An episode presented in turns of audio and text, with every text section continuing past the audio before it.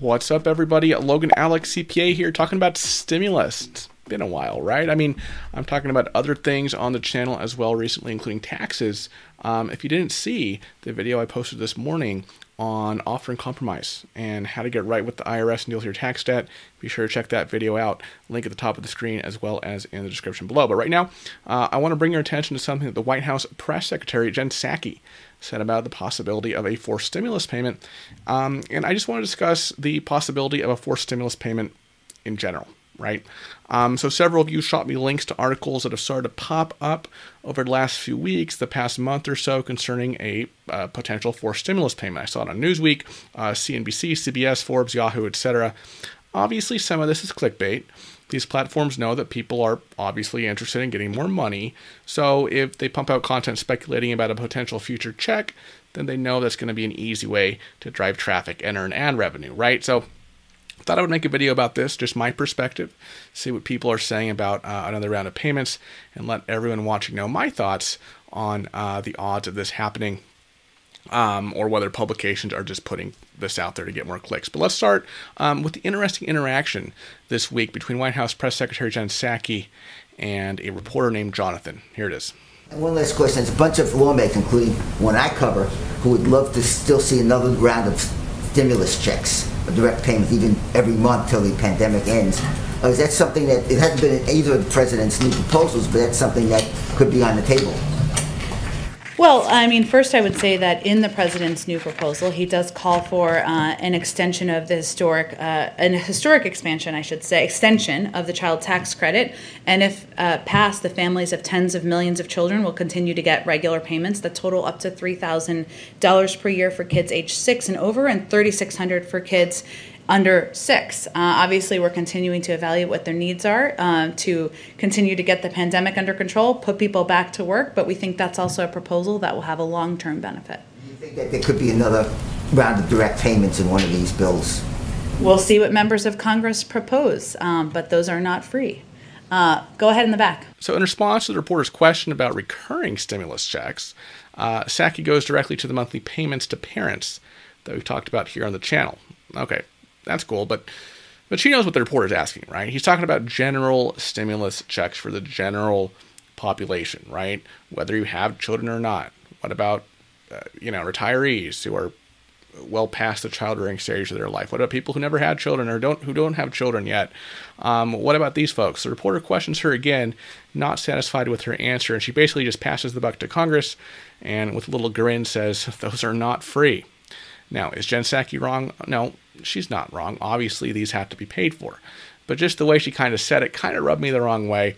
Uh, it was almost dismissive the idea of, the idea in a sense. But what do you think? Am I reading too much shade into her attitude there? Let me know what you think in the comments. Now, let's just talk in general at the prospect of a forced stimulus payment. And I want to qualify this by saying that I'm assuming that from this point on, early May, things will continue to improve for the rest of the year in terms of the COVID situation, uh, in terms of employment, in terms of people getting back on their feet. Today's Thursday, right?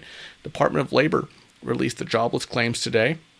Initial claims for unemployment fell last week to below 500,000 for the first time since widespread lockdowns happened over a year ago. Obviously, if things uh, with COVID or the economy or otherwise somehow take a significant uh, turn for uh, t- turn for the worse, that'll change the analysis.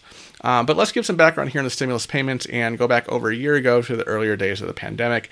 As I'm sure many of you remember, the first round of stimulus payments um, came out of the CARES Act in March of 2020 under the Trump administration. Those covered $1,200 for non dependents plus $500 for dependents under the age of 17. And at that point, after that passed, there was no indication that the payments would continue with anything beyond that. In fact, many people thought COVID would be wrapped up, right? By summer or something like that. So, before I get into the question of a forced stimulus, um, I want to talk about what became the second and third rounds of checks, right? When we first heard that those were coming out um, and what the process looked like from the second stimulus plan at the end of last year all the way to the passage of the American Rescue Plan last month. Okay, so as you know, Congress passed the second stimulus package in December 2020, um, about a month before Biden's inauguration. That came with a $900 billion price tag. It provided a $600 check for non dependents as well as $600 for dependents under the age of 17. Now, Trump came in at the last minute, right, to call for $2,000 payments instead of the 600 that was included in that package. Um, unfortunately, he didn't make that demand until the bill had already passed Congress. So by that time, it was basically a moot point. Obviously, Congress wasn't going to redo uh, the entire negotiation that captured our attention throughout December. They weren't going to re- redo all that at the last minute. Um, of course, Democrats were still willing uh, to give out $2,000, and they made that a major issue, in fact, during the special Senate elections in Georgia, with both Democratic candidates as well as then President elect Joe Biden promising to supplement the initial $600 payment and bring them up to $2,000. So on January 4th, shortly before the, before the special elections, Biden said by electing Jon, referring to Jon Ossoff, and the Reverend, uh, referring to Raphael Warnock, you can make an immediate difference in your own lives because their election will put an end to the block in Washington of that $2,000 check.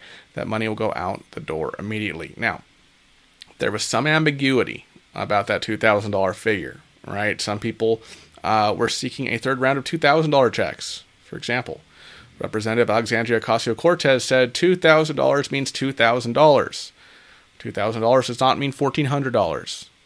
Biden was hit from the left for this, right? If you've been following my content, um, that you know that I like to call it like it is and see both sides. Personally, I thought it was clear.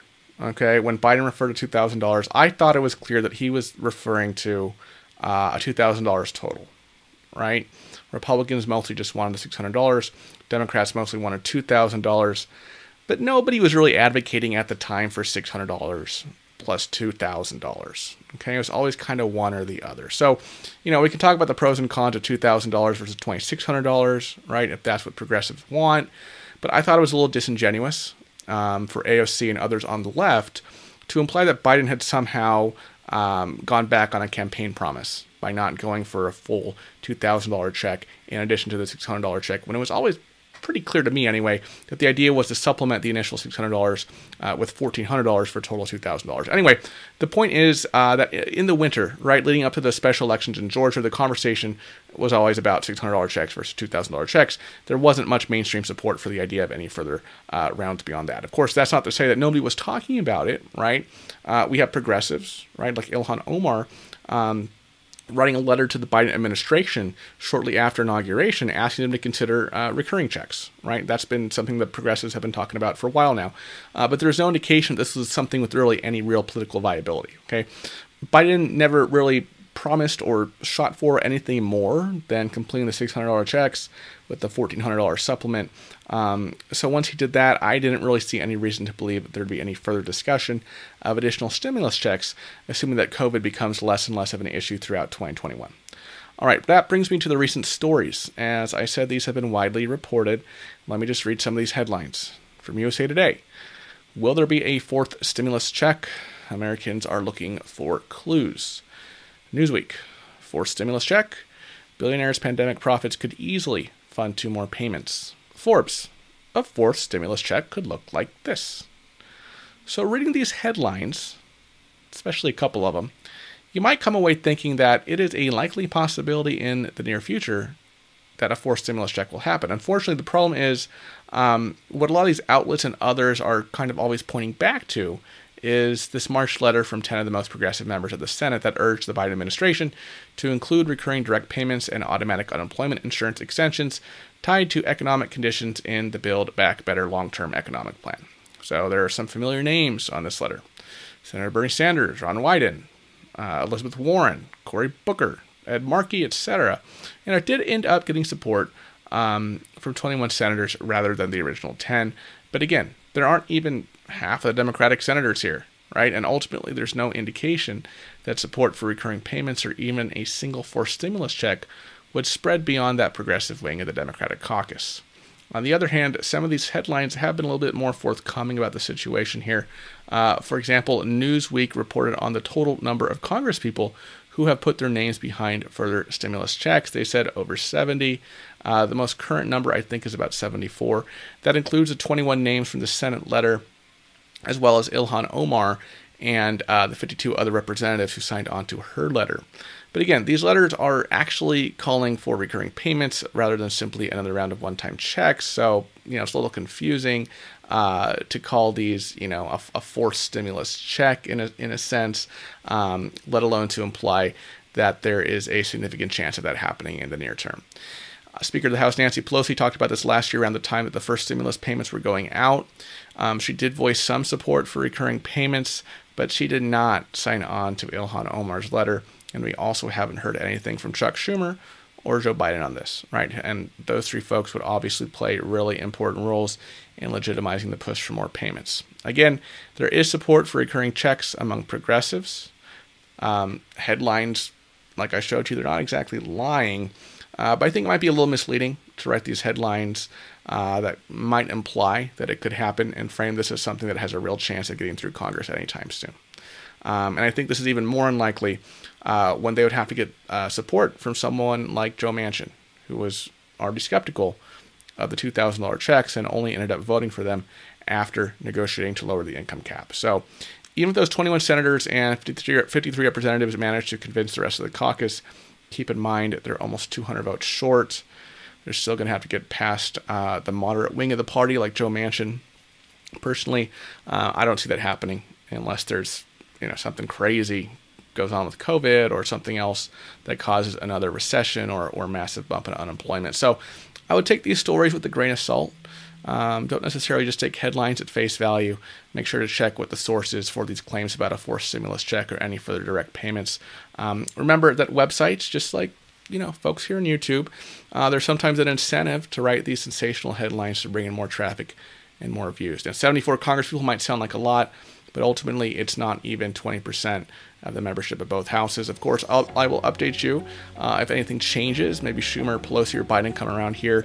Um, but the economy coming back to life, unemployment falling back down, etc., I don't think there's going to be a big push here, right? Unless the economy falls off for some reason. Um, so I'm not going to be creating, you know, constant videos about forced stimulus news. Um, just not my style. All right, folks, thank you so much for watching. I really do appreciate your support as always. Uh, happy Thursday. Check out that offer in compromise video right over here if you haven't seen it yet. Uh, also, check out another great video right down here. And I'll see you in the next one. Bye bye.